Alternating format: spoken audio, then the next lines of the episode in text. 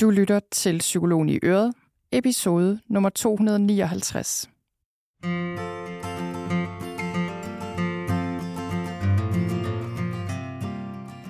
Velkommen til Psykologen i Øret. Jeg er psykologen Birgitte Sølstein, og Øret, det er dit.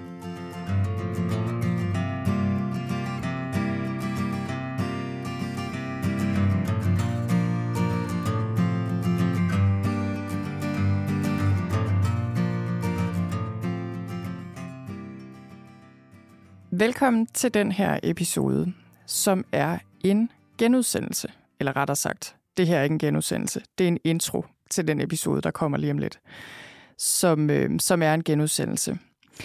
Og den episode, jeg genudsender i dag, det er en af de mest populære episoder, jeg lavede sidste år, altså i 2022.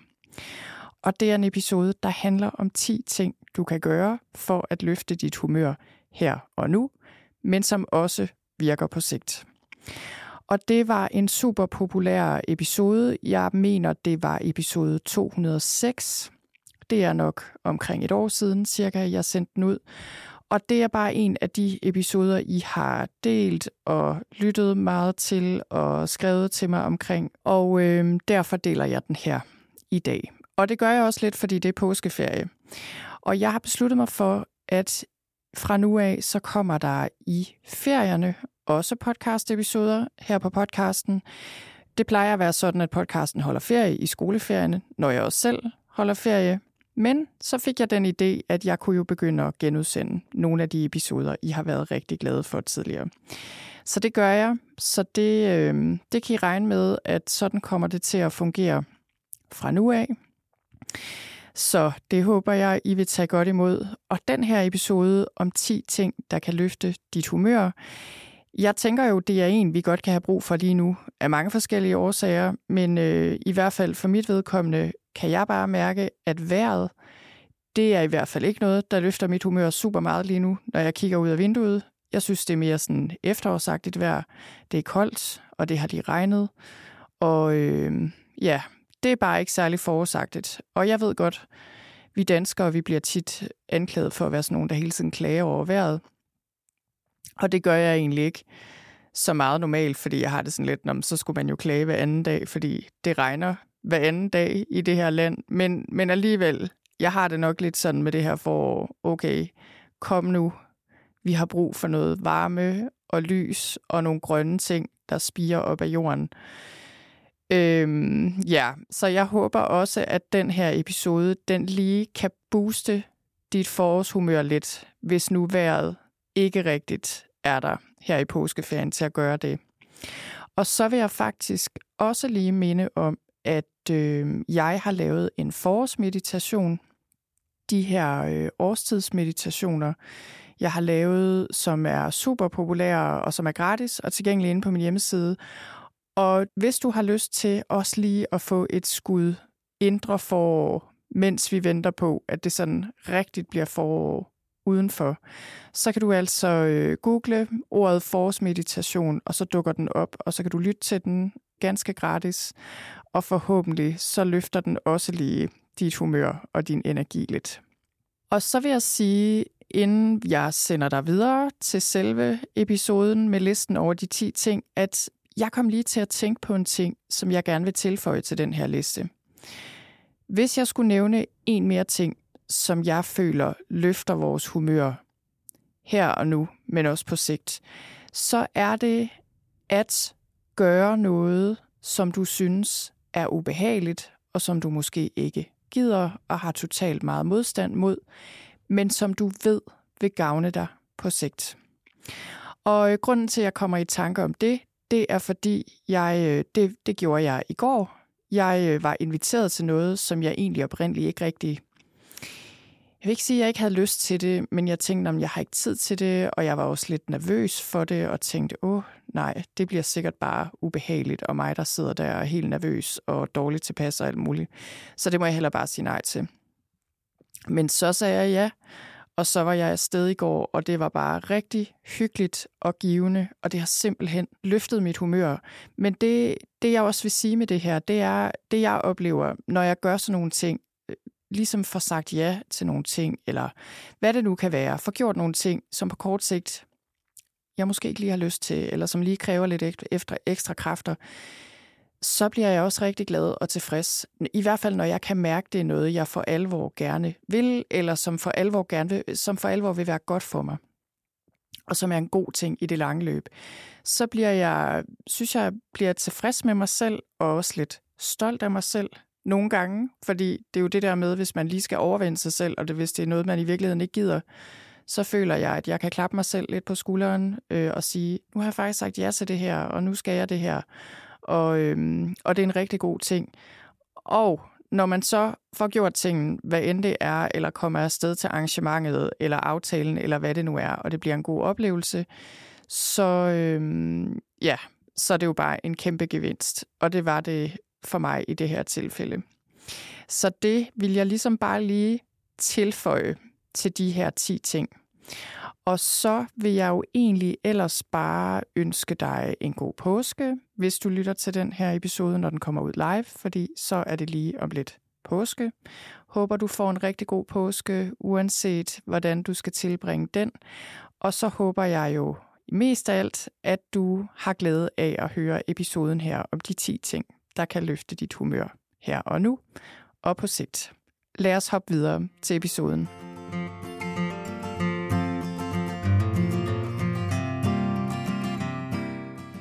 Velkommen til den her podcast episode, der handler om 10 ting, du kan gøre for at løfte dit humør, hvis du har en dårlig dag, hvis du er i dårligt humør. Og det jeg godt kunne tænke mig her, det er at give dig nogle ting, en liste over ting, som jeg selv bruger, og som alle kan bruge til, hvis man er i dårligt humør, har brug for at løfte humøret på en måde, så det både virker nu, her og nu, men også virker på sigt. Fordi jeg har lagt mærke til, og det har du sikkert også i dit eget liv, at nogle gange, når vi er i dårligt humør, så øh, kan det være fristende at gøre ting, som måske føles godt, måske løfter humøret sådan lige midlertidigt, men som bare ikke rigtig virker på sigt, og i værste fald, og meget ofte tænker jeg faktisk, bare gør vores humør endnu dårligere, og ligesom ødelægger tingene for os på sigt. Og eksempler på det kan jo være, lad os sige, at vi er i rigtig dårligt humør, og så brokker vi os over ting. Altså det her med at brokke os, det er en af de ting, hvor vi ligesom kan, det kan give den her gode fornemmelse. Det kender du sikkert også derude, det her med, at man ligesom brokker sig, især hvis man brokker sig sammen med nogen, og bliver enige om alt det, der er i vejen med eller andre, og med samfundet, og Altså, og det er jo ikke fordi, man ikke må forholde sig kritisk, og ikke må, øh, må sige noget dårligt om nogen, eller noget. Det er bare mere den her energi, eller den her fornemmelse, der er i brok, når vi brokker os. Det kan være fristende, og det kan føles rart, fordi negativitet og brok føles desværre rart, sådan lige umiddelbart. Men det gør ikke vores humør bedre på sigt. Øh, tværtimod, så gør det os bare endnu mere negative, og vi sidder ligesom fast i det her dårlige humør. Et andet eksempel, det er at drikke alkohol. Der er mange mennesker i vores samfund, der bruger alkohol til at regulere humør og følelser og stress og alt muligt, fordi det er noget, der er lidt tilgængeligt, og noget, der er meget almindeligt, meget acceptabelt i vores kultur. Altså det der med lige at tage et glas vin øh, til aftensmaden, eller sådan på et eller andet tidspunkt for lige at slappe af og lige unwinde og sådan. Nogen bruger også mad på den måde, altså slik eller søde sager, eller hvad nu, for sådan ligesom at, at man trøster sig selv lidt med det. Og mange af jer kender sikkert det her ord comfort food, altså man finder lige lidt selvomsorg og lidt støtte, og sådan får det lidt godt af enten at drikke et glas vin, eller spise et eller andet som igen, og det er ikke fordi, der er noget i vejen med at tage et glas vin en gang imellem, eller spise et stykke kage, det gør jeg sandelig også selv. Men det er bare, at hvis vi for alvor gerne vil hjælpe os selv, og faktisk blive bedre humør, både her og nu, men også især på sigt, så er det også eksempel, et eksempel på noget, der faktisk mere fungerer som selvsabotage i virkeligheden, end som noget, der reelt set løfter vores humør på en ægte måde. Så det var bare et par eksempler på noget, vi, øh, vi kan have tendens til at gøre, som ikke virker på lang sigt, når vi er i dårligt humør, og gerne vil i bedre humør. Så jeg har den her liste af 10 ting, og den vil jeg give dig, og så vil jeg ellers også sige, at du kan finde listen på skrift inde på min hjemmeside i noterne til den her episode, hvis du får lyst til lige at kigge på den igen. Inden jeg går i gang med den her liste, så får jeg også lige lyst til at sige, øh, at det her med dårligt humør, altså det er jo noget, som jeg tror, de fleste intuitivt forstår, hvad er, fordi jeg tror, de fleste af os kender det. Nogle af os er disponeret til at være i dårligt humør meget af tiden. Nogle af os har mere det, man på engelsk ville kalde en sunny disposition, altså en solrig personlighed, eller hvad skal man sige. Man har mere tendens til at være i godt humør og være optimistisk, og på den måde er vi jo forskellige. Men det jeg taler om her, når jeg, når jeg taler om humør, og siger dårligt humør, så er det fordi det faktisk ikke er specielt rart eller specielt hensigtsmæssigt at hænge fast i det her dårlige humør. Fordi det simpelthen gør os nedtrykte, vi mister vores energi, vores kampgejst, livsenergi, og det gavner heller ikke vores helbred i det lange løb at være i det her dårlige humør. Det man ikke skal forveksle et dårligt humør med, det er jo følelser, altså forbigående følelser. Alle følelser, kedelighed, vrede, glæde, kærlighed, alle følelser. Følelser er noget andet end humør. Og man kan se det lidt som, øh, lad os sige, skyerne på himlen. Følelser kan komme og gå lidt ligesom skyer på himlen, altså der kan komme en sky vrede, og hvis man ellers bare tillader den at være der, tillader den at passere, så driver den forbi. Det samme med alle andre følelser. Når vi bliver i dårligt humør, så bliver det mere den her fornemmelse af, at der er overskyet, og skyerne bliver der, og det hele bliver sådan lidt gråt, eller måske endda sort, når vi taler om dårligt humør.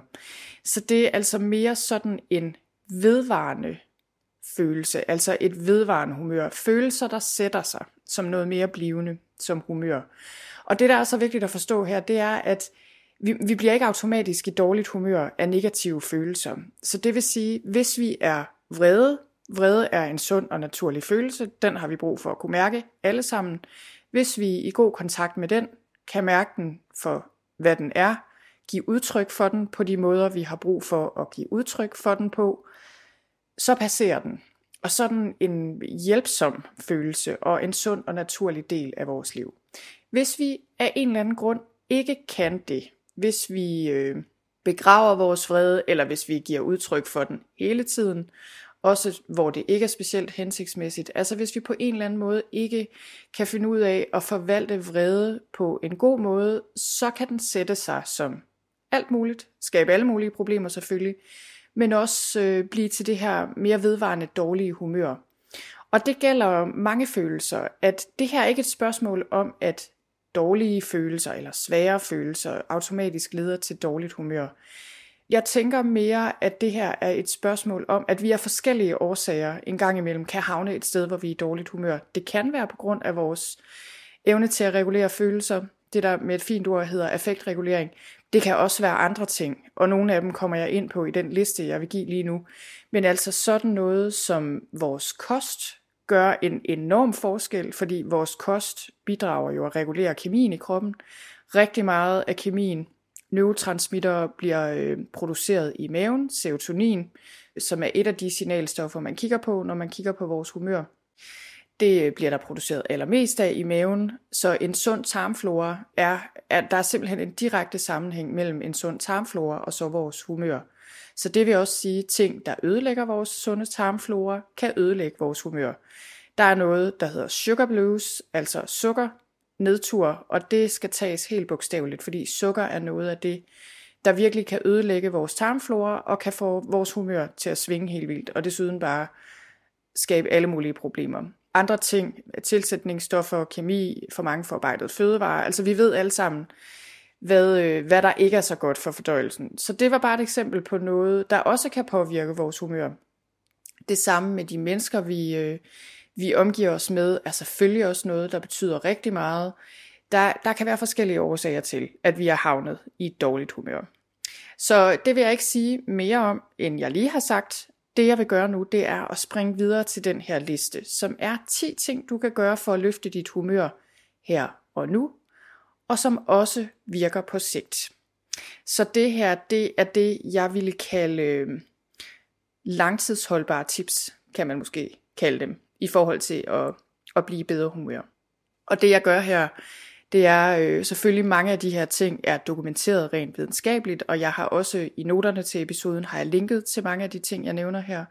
Jeg har linket til forskellige ting og sager, men mange af dem er videnskabeligt dokumenteret, og mange og flere af dem er også ting, jeg selv bruger på jævnlig basis, og virkelig har erfaring for virker. Så lad os springe ud i det. Nummer et er bevægelse. Jeg føler, at bevægelse er en enkel og konkret ting, som man kan gribe til, hvis man har brug for at komme i et andet humør. Øhm, og det er noget, jeg selv bruger. Jeg, jeg bruger det rigtig ofte faktisk, hvis der er et eller andet. Hvis jeg kan føle, at jeg er fraværende, eller hvis jeg har det dårligt, eller hvis jeg har tankemøller, eller hvis jeg er i dårligt humør. Det her med bevægelse, det ændrer vores, hele vores tilstand. Jeg havde en gammel korleder, som sagde, move your body, and your body will move your soul. Og det er så rigtigt. Altså, når vi bevæger kroppen, så bevæger vi også sindet. Så det er det første, og vi er jo vidt forskellige i forhold til, hvilke former for bevægelse. Øh, og der er en grund til, at jeg siger bevægelse her, og ikke motion. Fordi jeg tænker faktisk, at mange af os motionerer, fordi vi ikke kan acceptere den krop, vi har, og så prøver vi at tabe os, eller lave om på, hvordan vores mave ser ud. Altså, det bliver ligesom et middel til et mål, der handler om at lave os selv om. Det gør os ikke i bedre humør, nødvendigvis. Det jeg taler om her, det er bevægelse for bevægelsens skyld, som føles godt, mens vi gør det. Og det kan jo være meget forskelligt, hvad det vil sige. Øh, jeg ved, min mand og mig for eksempel, vi er meget forskellige, men for vidt vedkommende, der kan det være sådan noget som en rask gåtur udenfor. Det kan være at danse, tænde, simpelthen tænde for musikken, tage en dans, enten alene eller med børnene for eksempel, hvis de er hjemme. Det er i hvert fald også noget, mine børn som regel bliver i godt humør af. Og så kan det også være yoga, som er en af de ting, jeg godt kan lide. Det, det svinger egentlig, hvilke former for bevægelse jeg godt kan lide. Men altså, nummer et er bevægelse. Og jeg vil også lige sige, at jeg har linket, hvis man går ind på listen over de her tips, så har jeg linket til et blogindlæg, jeg lavede på et tidspunkt, der handler om bevægelse, der gavner os. Og der er forskellige øh, eksempler på bevægelse, vi får det godt af. Nummer to er, sig hvordan du har det. Og det kan jo virke sådan lidt paradoxalt måske, at hvis man er i dårligt humør, så kan det hjælpe at sige, hvordan man har det. Men det, der er så vigtigt her, det er, at man skal ikke forveksle og sige, hvordan man har det med at brokke sig, for eksempel, og negativitet, som jeg lige snakkede om. Fordi der siger vi ikke noget om, hvordan vi har det, der sidder vi bare og ventilerer og brokker os over det, vi synes er i vejen med os selv og andre mennesker og vores liv i det hele taget. Det er ikke at sige, hvordan vi har det. At sige, hvordan vi har det, det er at sige, jeg er ked af det, eller måske jeg fortryder sådan, jeg gjorde det der, det føler jeg en masse skyld over, eller skam over.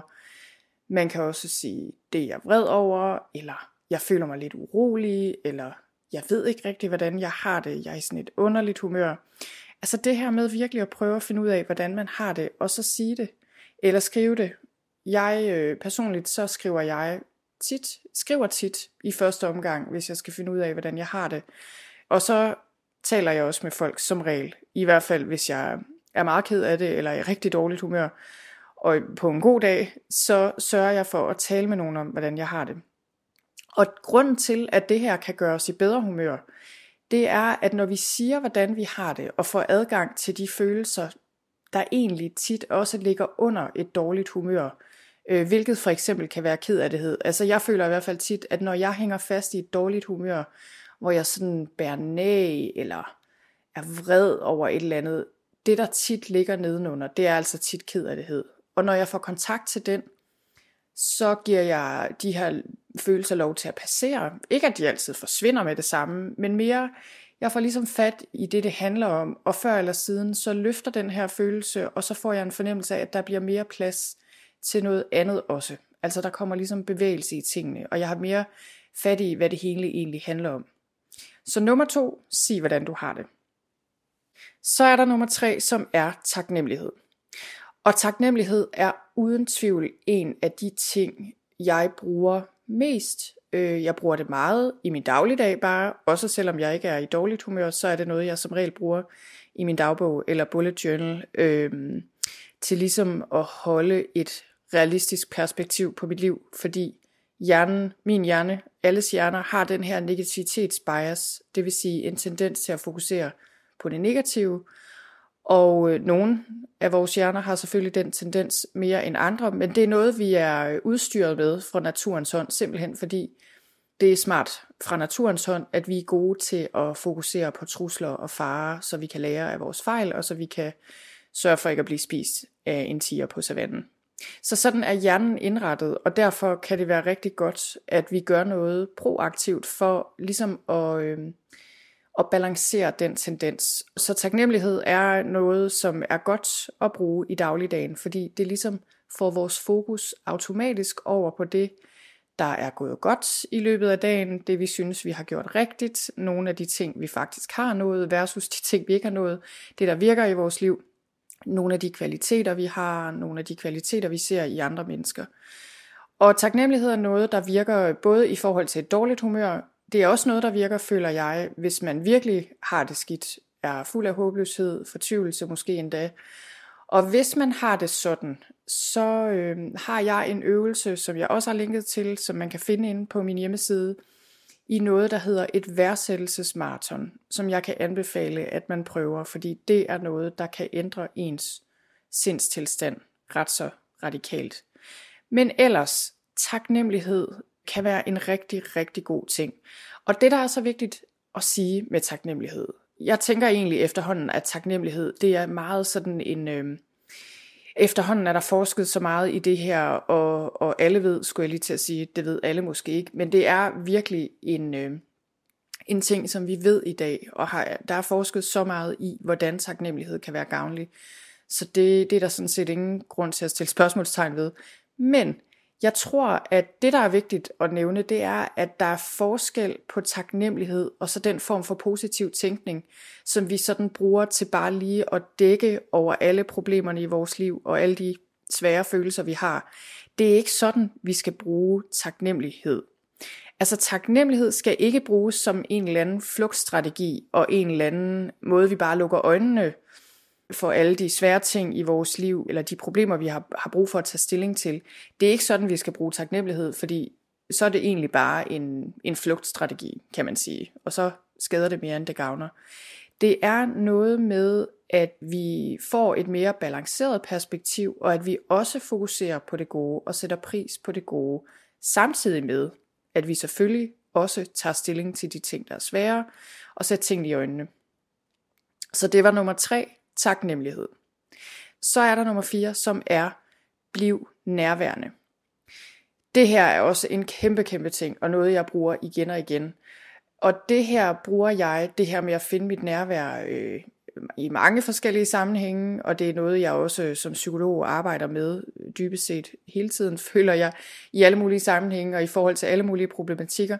Og det er fordi, at når vi er i dårligt humør, eller vi har det svært på andre måder, så er en del af problemet stort set altid, at vi ikke er særlig nærværende, men at vi hænger fast i vores tanker. Og det er jo ikke for at sige, at der ikke er problemer og reelle problemer i vores liv, fordi selvfølgelig er der det. Men når vi bliver i dårligt humør, og når vi bliver overvældet og håbløse og, og bange, så er det som regel, fordi vi hænger fast i tankerne, og tankerne får lov til at fylde for meget, og virkeligheden og vores kontakt til her og nu fylder for lidt. Og det vil altid løfte dit humør og blive mere nærværende. Og det er simpelthen for det første fordi, når vi gør os fri af tankerne, så løfter vi os selv fra en kæmpe byrde. Når vi ligesom giver slip på fortiden, giver slip på fremtiden, giver slip på alle vores fantasier og forestillinger, som ikke er virkelige, så opdager vi altid, at her hvor vi er lige nu og her, er vi okay. Og vi er faktisk mere end okay, fordi der er altid noget at sætte pris på, når vi er 100% nærværende. Fordi så åbner vi sanserne, og så kommer vi i kontakt med den friske luft, og øhm, vi kan måske se og høre, eller dufte, eller mærke noget, som, øh, jeg ved ikke, hvad man skal sige, fordi det er jo ikke fordi, det altid er behageligt nødvendigvis. Det er bare, at når vi fjerner os, øh, når vi bliver mere nærværende og er knap så meget kabret af den her evige strøm af tanker og følelser, så er det lidt ligesom, jeg ser det tit som, at vi træder ind i en dimension, hvor, øh, hvor der er en fred, og hvor der faktisk også er en glæde, som ikke er på grund af noget, men som bare er sådan en grundlæggende fred og glæde, vi har i os, som vi altid har, og som vi kan få mere kontakt til, når vi bliver mere nærværende. Så der er mange måder at blive nærværende på. Man kan blive det for eksempel ved at fokusere på åndedrættet. Man kan blive det ved at bevæge sig. Som jeg lige sagde, naturen er et rigtig godt sted at gå hen og blive mere nærværende, hvor man også kan bruge sanserne og åbne op for naturens lyde og det man kan se og det man kan dufte osv. Nærvær kan også rigtig tit være simpelthen bare at fokusere på én ting ad gangen og fokusere på det, man er i gang med her og nu. Så, det var nummer 4. Bliv mere nærværende. Nummer 5 er drop den konstante strøm af negativ information. Og den her er mega vigtig, fordi jeg tror tit mange af os faktisk ender med at gå og være i et halvdårligt humør og ikke engang være klar over hvorfor. Og nogle gange er det, fordi vi faktisk fodrer os selv med en konstant strøm af negativ information, og vi bliver også præsenteret for den her konstante strøm selvfølgelig. Men det handler om, at medier, altså nyhedsmedier, sociale medier, den her enorme, enorme, enorme mængde af information, der strømmer til os fra alle retninger, forsider, når vi handler ind, nyheder i fjernsynet, på nettet, den er bare så massiv. I dag får vi så meget mere information, og en meget, meget, meget stor del af den er desværre negativ, især hvis vi ikke sorterer i den, fordi det er det negative, der fanger vores opmærksomhed, igen tilbage til hjernens negativitetsbias, og, og derfor er nyhedsoverskrifter og sociale medier osv. præget af rigtig meget skandale, rigtig meget negativitet, rigtig meget frygt, katastrofe osv. Og derfor så kan det virkelig godt betale sig at være ultrabevidst om den strøm af information. Øh, både at redigere i den, og ligesom sørge for, at man ikke får for meget af den her negative information, fordi det vil påvirke vores humør.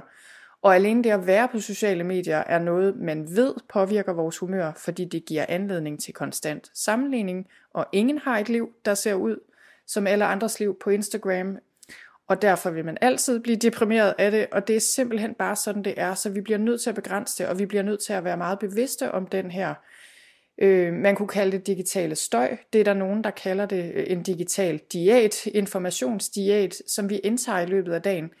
Det er så vigtigt, præcis ligesom det er vigtigt, at vi er opmærksom på, hvad vi spiser og drikker, putter i munden, så det er også vigtigt, at vi tager stilling til, hvad det er, vi indtager på den måde, og hvordan det påvirker os. Jeg prøvede det selv for ikke så længe siden. Jeg havde øh, en dag tænkt jeg, nu dropper jeg lige sociale medier i nogle dage, fordi øh, der var ferie, men også fordi det besluttede jeg mig bare for, fordi jeg synes, det havde taget lidt overhånd. Det kender I sikkert godt, det der, når man pludselig kommer ind i en eller anden vane med hele tiden lige at tjekke noget, eller skrive med nogen. Det er også tit der, synes jeg, jeg falder i fælden, fordi så begynder jeg at skrive med en eller anden over Messenger, og ja, lige pludselig, så sidder jeg bare fast i Facebook og Instagram, og så droppede jeg det. I en del dage faktisk endte det med at være, og så af en eller anden grund, hoppede jeg på igen, nok i forbindelse med mit arbejde. Og så var det simpelthen slående, da jeg så lukkede af Instagram, som det var, hvordan, nej det var Facebook faktisk, øh, hvordan jeg havde det bagefter. Fordi lige pludselig sad jeg og havde den her følelse af, øh, jeg, altså jeg, jeg var virkelig nedslået, og jeg fandt ud af, at det handlede om, at jeg havde set nogle familiebilleder, nogle stykker, med, med folk, der så ud til at have et familieliv, som jeg også godt kunne tænke mig, og som jeg slet ikke synes, jeg har, og sådan noget der. Så det ødelagde mit humør, og på den måde bliver vi simpelthen præsenteret for informationer, billeder, den her evige strøm af ting, der påvirker os. Så det er vigtigt at være opmærksom på. Og man kan sige på samme måde, det her det gælder jo også andre mennesker. Altså, hvilke mennesker du omgiver dig med, betyder så meget for, hvordan du har det. Og det er klart, hvis du er omgivet af folk, der udstråler meget negativitet, altså som brokker sig, er negative, måske offeragtige, som hele tiden kun taler om den seneste skandale, eller dårlige nyhed, eller hvad det nu er, det vil påvirke os, og vi bliver nødt til, og det er også noget, jeg har måttet gøre i mit eget liv, virkelig at rationere, hvor lang tid jeg er sammen med den slags mennesker. Og det er klart, at hvis det er folk, du er meget tæt på, altså en partner eller et nært familiemedlem, eller hvad det nu er, så er det svært, og det kan, det kan virkelig være noget, der kræver, at man tager nogle vigtige samtaler med folk, om hvordan man kan være sammen, og hvordan man ikke kan være sammen, og ting, der, der virkelig er behov for at ændre. Fordi der, der er ingen tvivl om, at det der, man siger med, at man er summen af de fem mennesker, man omgiver sig mest med, det er rigtigt, og det, det er også rigtigt, når det kommer til, hvilket humør vi er i. Så det var nummer 5. Drop den konstante strøm af negativ information. Nummer 6. Start forfra på dagen. Og det er noget, jeg bruger, og det er også noget, min mænd og jeg nogle gange bruger, hvis vi øh, ligesom er i dårligt humør. Sammen skulle jeg lige til at sige, nu øh, min mands humør er sådan naturligt meget bedre end mit normalt. Han er sådan en meget optimistisk, glad type.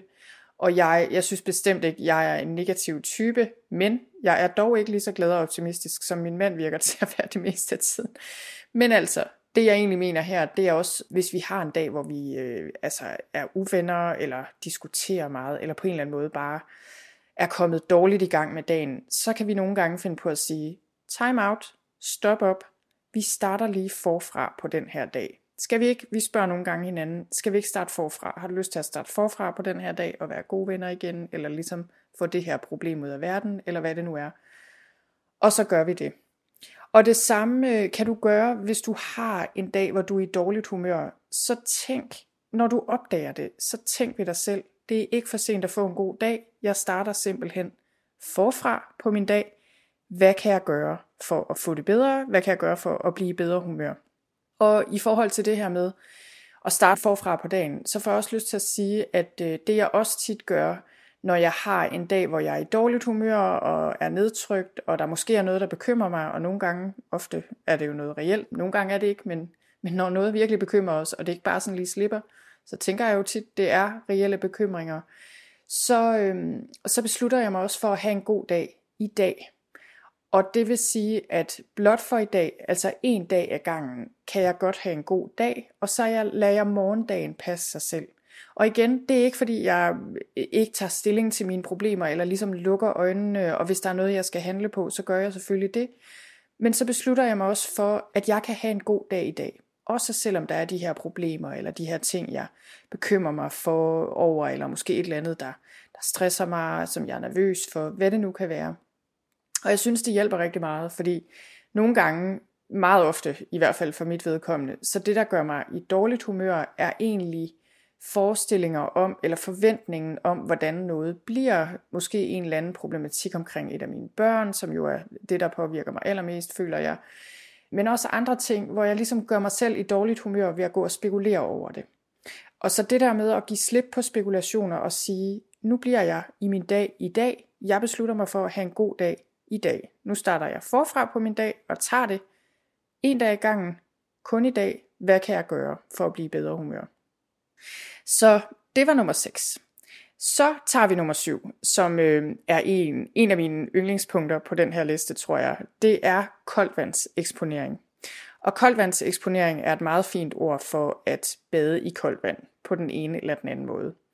Og det er også noget, der er kommet meget frem de senere par år. Jeg ved ikke, om det er corona eller hvad, det, det tror jeg egentlig ikke. Det er noget, man er forsket mere og mere i her de senere år og, øh, og som bare vinder rigtig meget frem med vinterbadning og koldvandseksponering på forskellige måder, og det er bare noget, der gavner os. Og det er i hvert fald noget, der, der gør noget ved systemet, så jeg føler nogle gange, det er sådan lidt, ligesom hvis jeg lige har brug for at, og øh, blive rystet ud af en eller anden tilstand, eller lige trykke på, hvad hedder det, tænd sluk knappen, hvad hedder sådan noget, nulstille mig selv, det der med at hoppe i koldt vand, og så kommer man op igen, og så øh, det er meget svært at bekymre sig om ting, når man, man hopper i iskoldt vand, og det, det gør bare noget ved humøret.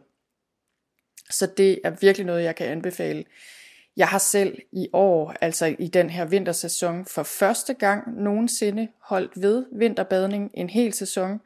Det er jeg så stolt af, og også rigtig glad for. Jeg tror, det har hjulpet mig godt igennem vinteren, og øh, Jeg tror, det har, har gavnet på rigtig mange måder, og helt klart også løftet mit humør, fordi jeg er altid glad og tilpas, når jeg har badet. Jeg bader i den lokale skovsø, hvor der er en vinterbadeklub, hvor der også er en sauna. Nogle gange bruger jeg saunaen, andre gange ikke. Jeg bader altid med nogen, eller nogle gange tager jeg der ned alene, sådan, men så øh, er det med henblik på, at der også er andre dernede, fordi man skal ikke bade alene om vinteren. Det gør jeg i hvert fald ikke. Men, øh, men nogle gange tager jeg også derned med en veninde, og bortset fra, at det kolde vand er dejligt, så er det også bare rigtig hyggeligt at gøre det sammen med nogen. Så det øh, for mig, for mit vedkommende har det været noget med at gøre det. Jeg har gerne ville gøre det to gange om ugen for at holde fast, men ellers, og det jeg så også gør, som man også kan gøre, hvis man ikke lige har en sø eller et hav, som altså Vesterhavet er jo nok dybest set mit yndlingssted at hoppe i havet eller hoppe i vandet, men fordi jeg ikke bor tæt på Vesterhavet, så kan jeg ikke gøre det til daglig. Men hvis man ikke lige har en sø eller et hav tilgængeligt, eller koldt vand udenfor, så er et, et koldt tur under bruseren, eller en tur under den kolde bruser, også rigtig, rigtig godt. Og det er noget, jeg gør stort set hver gang, jeg skal i bad. I hvert fald, hvis det er om morgenen. Ikke altid, jeg har lyst til det om aftenen. På en eller anden måde har min krop absolut mest lyst til at bade udenfor i koldt vand og under den kolde bruser om morgenen først på dagen. Men en tur under den kolde bruser kan også være rigtig godt. Jeg vil ikke gå så meget ind i her, hvad det gør. Jeg har linket på noterne til episoden, der har jeg linket til noget, jeg har skrevet om havbad, hvor der står noget mere om, hvorfor det her det gavner.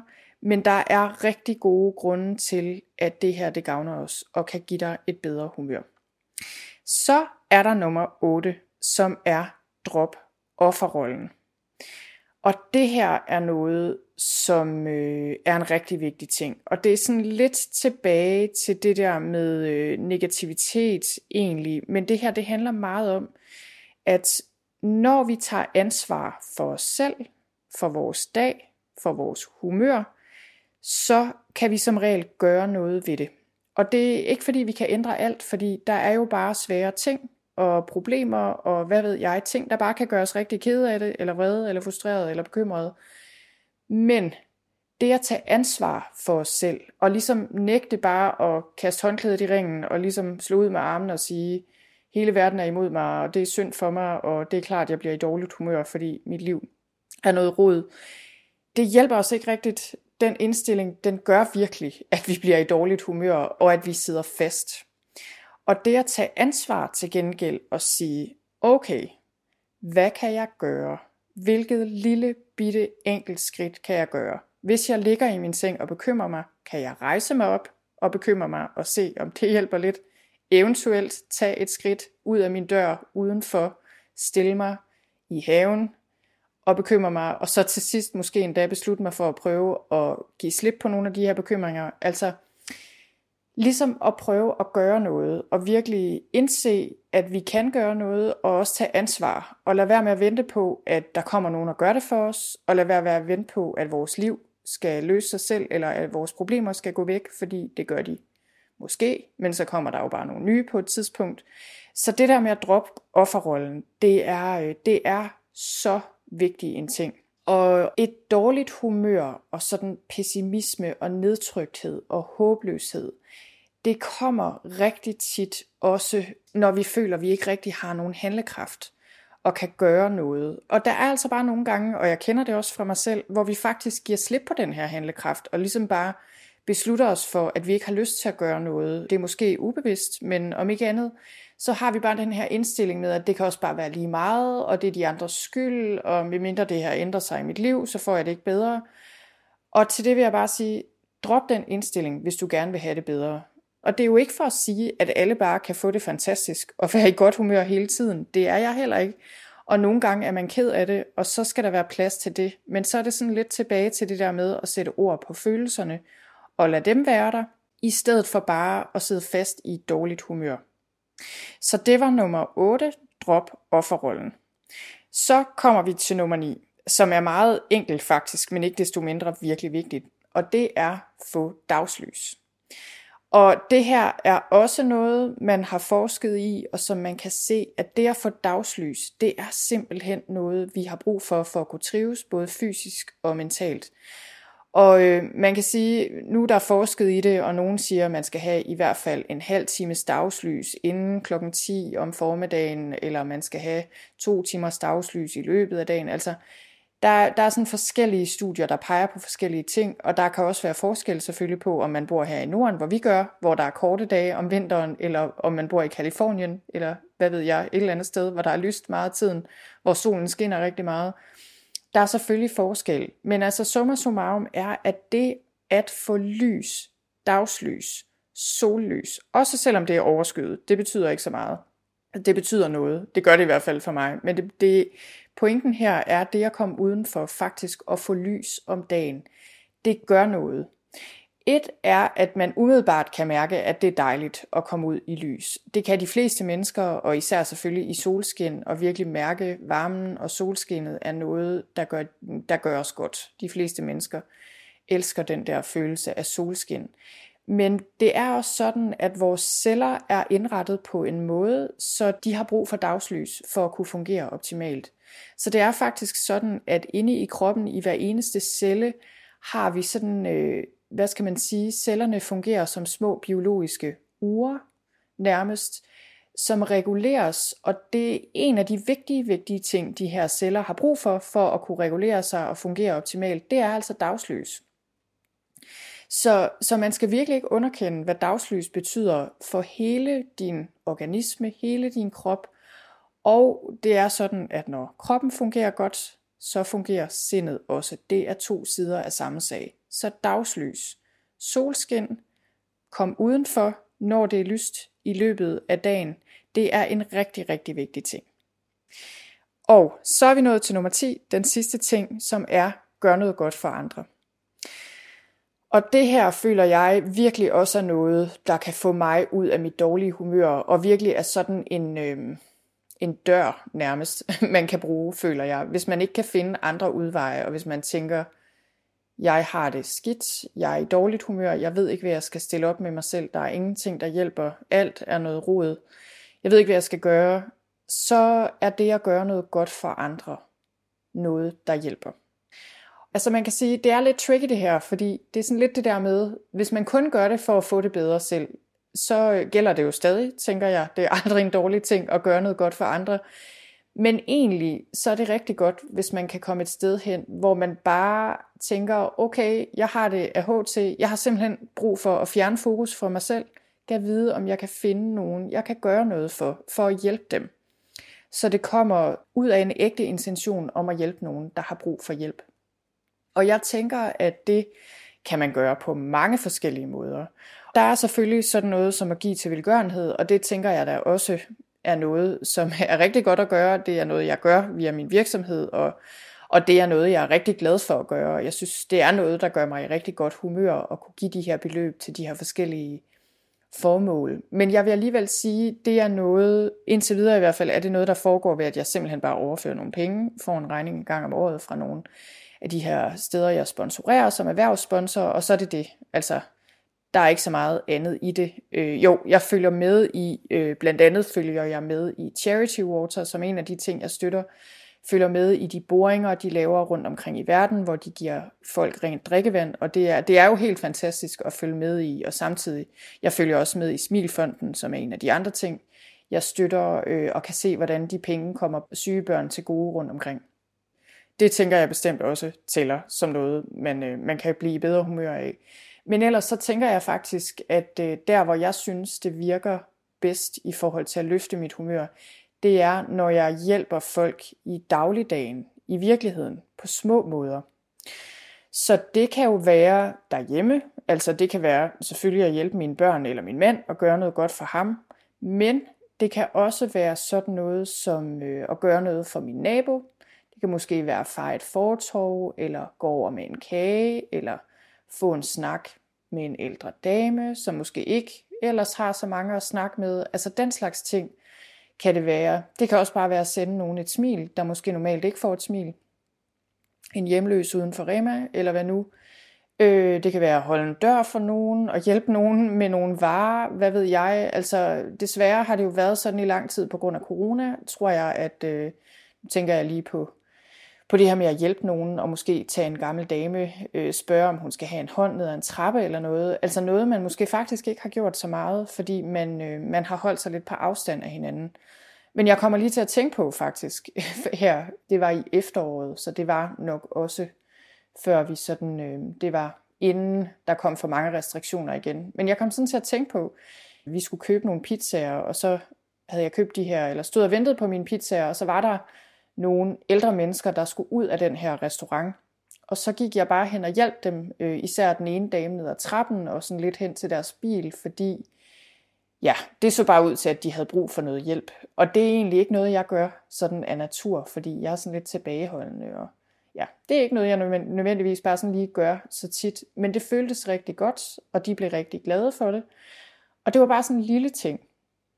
Det der med lige at gå hen og tilbyde hjælp og sørge for, at folk kommer ned ad trappen uden at falde. Så, så det kan jo være mange ting det her. Det kan også være at ringe til nogen, man tænker, kan vide et eller andet familiemedlem har hun lyst til lige at få en snak, eller altså, det kan være hvad som helst. Og jeg tænker faktisk tit, det er de her bittesmå ting, som gør en stor forskel. Altså lige at tænke på nogen. Noget af det, jeg er begyndt at gøre, det er i stedet for at ønske folk tillykke med fødselsdagen på Facebook, så har jeg købt en sådan en fødselsdagskalender, fik jeg for et par år siden, og så har jeg de fødselsdage, jeg gerne vil huske der, og så skriver jeg til folk i stedet for direkte, altså på en sms typisk, nogen ringer jeg selvfølgelig til, og giver sådan en lidt mere personlig hilsen.